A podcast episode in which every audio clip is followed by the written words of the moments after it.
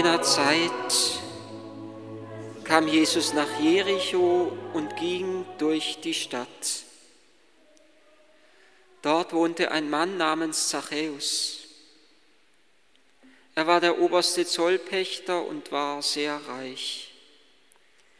Er wollte gerne sehen, wer dieser Jesus sei. Doch die Menschenmenge versperrte ihm die Sicht, denn er war klein. Darum lief er voraus und stieg auf einen Maulbeerfeigenbaum, um Jesus zu sehen, der dort vorbeikommen musste. Als Jesus an die Stelle kam, schaute er hinauf und sagte zu ihm, Zachäus, komm schnell herunter, denn ich muss heute in deinem Haus zu Gast sein. Da stieg er schnell herunter und nahm Jesus freudig bei sich auf. Als die Leute das sahen, empörten sie sich und sagten, er ist bei einem Sünder eingekehrt. Zachäus aber wandte sich an den Herrn und sagte, Herr, die Hälfte meines Vermögens will ich den Armen geben.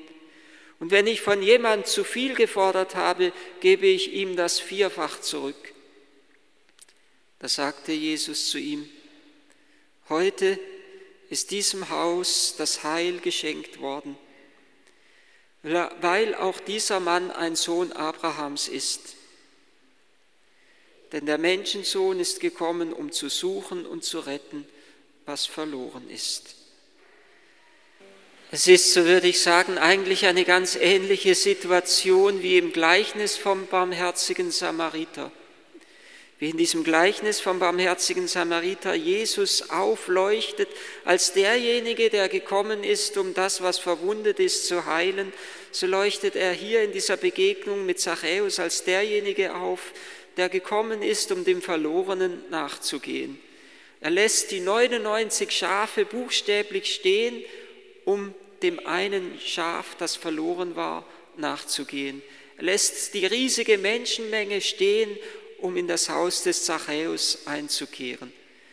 Und der heilige Lukas in seinem Evangelium findet sich immer wieder so, eine Symbolik vom Herauf- und Herabsteigen.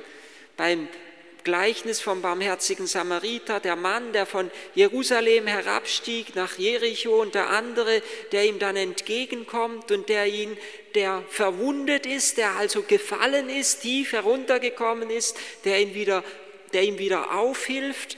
Oder auch am letzten Sonntag, wo wir das Gleichnis hörten, die Begebenheit hörten von dem Pharisäer und dem Zöllner im Tempel. Auch dort kam verborgenerweise dieses Herauf und Herab zum Ausdruck, im griechischen Text zumindest, wo es heißt, dass die beiden heraufstiegen zum Tempel und am Ende wieder herabstiegen in ihr Haus, aber nur der eine geht als Gerechter, als Gewandelter zurück. Und auch hier kommt wieder dieses Herauf und Herab zum Ausdruck bei Zachäus, der heraufsteigen will und heraufsteigt auf den Maulbeerser Feigenbaum und Jesus, der ihn herunterruft. Das Heraufsteigen hier eigentlich eine doppelte Symbolik. Das Bild dafür, dass der Mensch, dass er zunächst einmal eine Sehnsucht hat nach Gott und diese Sehnsucht etwas Gutes ist, er wollte Jesus sehen. Er sehnt sich danach, ihn zu sehen. Deshalb steigt er herauf.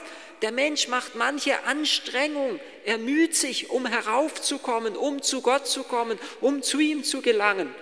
Aber die andere symbolische Bedeutung dieses Heraufsteigens bringt zum Ausdruck, dass der Mensch eigentlich sich an die Stelle Gottes setzen will.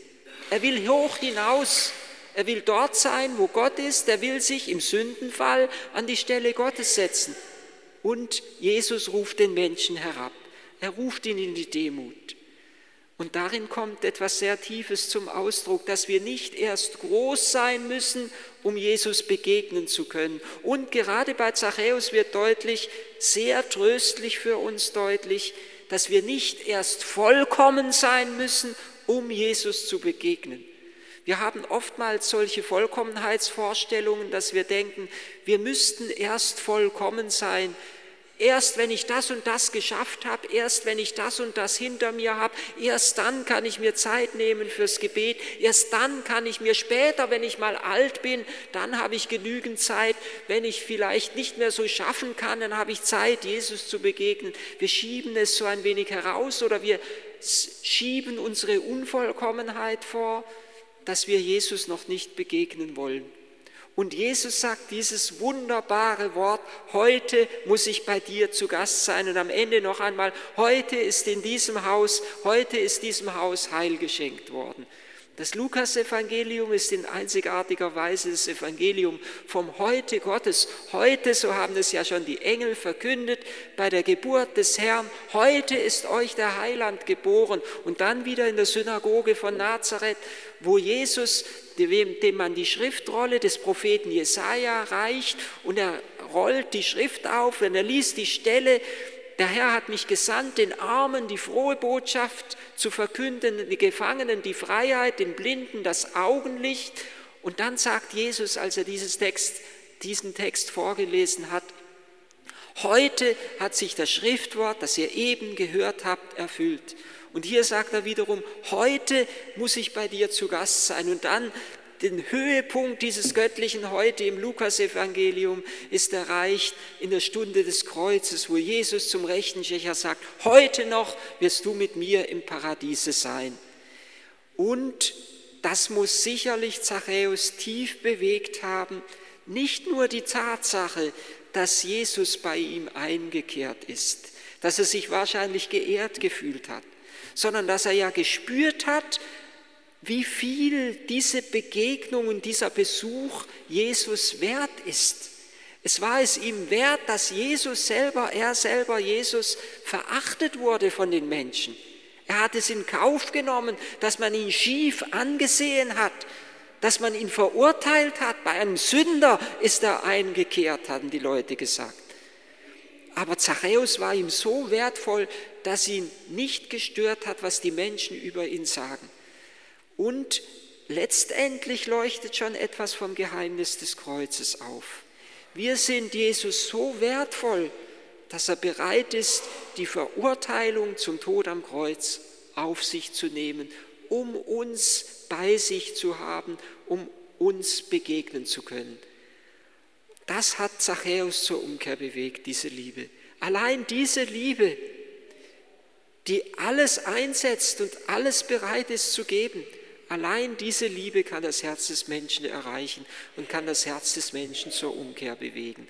Und deshalb glaube ich auch, dass in dieser Begebenheit zwischen Jesus und Zachäus, die gleichsam eine Menschheitsparabel ist, in der deutlich wird, wie wir Menschen Gott begegnen und wie Gott uns begegnet, dass in dieser Begegnung aber nicht nur dieses sich widerspiegelt, wie der Mensch Gott begegnet, sondern dass wir daraus auch etwas lernen können, wie wir den Mitmenschen begegnen sollen. Zunächst einmal, wie wir Gott begegnen, immer wieder dürfen wir, ich zumindest, immer wieder die Erfahrung machen des Zachäus. Dieses überwältigt werden von von dem, dass der Herr mir doch noch seine Gnade schenkt. Obwohl ich ja selber mir bewusst bin, dass ich ein schwacher und sündiger Mensch bin. Immer wieder darf ich erfahren, dass Gott mir dennoch seine Gnade schenkt, dass ich überwältigt bin von ihm. Und zugleich leuchtet darin eben nicht nur diese unsere Beziehung zu Gott aus, sondern wir können auch lernen, wie wir den Mitmenschen begegnen können. Jesus schaut Zachäus nicht mit dem verachteten Blick an, sondern er schaut, Zachäus sitzt ja oben auf dem Baum, er schaut nach oben.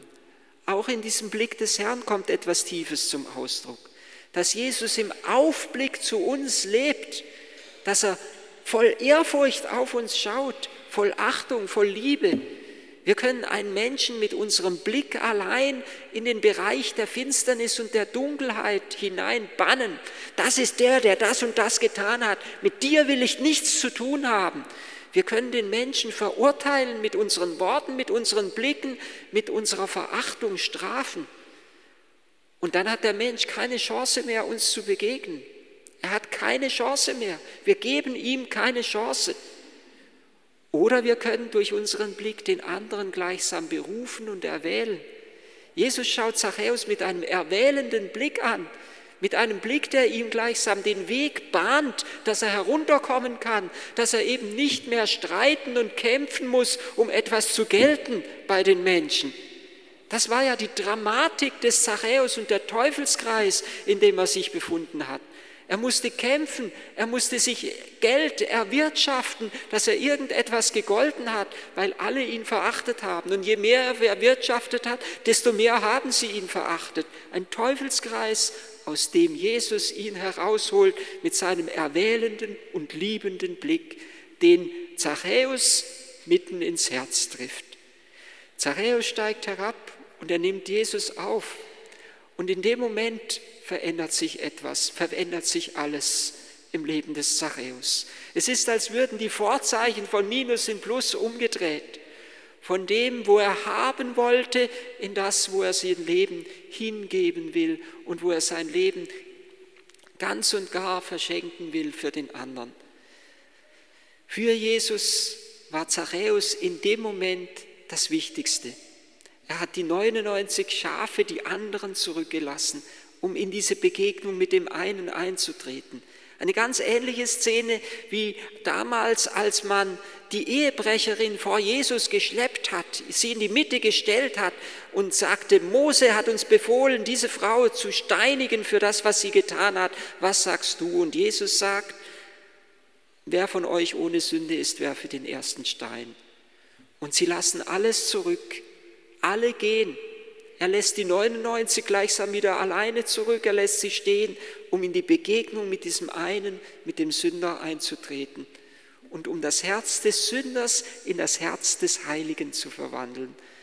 Eine einzigartige Begegnung, in die wir hineingerufen sind und wo wir etwas lernen können von dieser Begegnung des Herrn. Und Jesus sagt ja am Ende, dass erstaunliche, fast erstaunliche Wort. Heute ist diesem Haus das Heil geschenkt worden. Und dann sagt er, nicht weil ich zu Zachäus gekommen bin oder weil ich so barmherzig bin, sondern sagt, dann sagt Jesus, weil auch dieser Mann, auch dieser Mann ein Sohn Abrahams ist. Das heißt, er sieht Zachäus eingebettet in diese große Heilsgeschichte Gottes. Er sieht gleichsam, dass sich in diesem Mann die Segensverheißung, die Abraham gegeben war, dass sie in diesem Mann verwirklicht ist. Durch dich werden alle Geschlechter der Erde Segen erlangen. Matthäus führt ja den Stammbaum Jesu zurück auf Abraham. Und Jesus ist gleichsam die, der Gestalt, der fleischgewordene Segen, der Abraham verheißen ist. Und diese Segensverheißung Abraham wird jetzt durch Jesus Wirklichkeit an Zachäus. Er sieht ihn eingebettet in diesen großen Heilstrom der Gnade, in diesen großen Strom der Verheißung und des Segens, der von Gott ausgeht durch Jesus Christus über alle Geschlechter der Erde. Und das ist jetzt das Große an Zachäus. Er lässt sich aufnehmen in diesen Segensstrom. Er wird selber für andere zum Segen. Wenn ich den Armen will ich die Hälfte meines Vermögens geben und wenn ich zu viel gefordert habe, gebe ich es vierfach zurück. Zachäus hat Jesus nicht nur in das äußere Gemäuer seines Hauses aufgenommen, sondern in die Tiefe seines Herzens, in die Tiefe seines Lebens hat er ihm Einlass gewährt. So sehr, dass er selber zum Segen für andere wird. So sehr, dass jetzt auch von Zachäus Segen und Heil ausgehen kann. Zachäus ist sich tief im Herzen bewusst. Er kann Jesus nur begegnen, wenn er sein Herz öffnet und sein Leben verwandelt.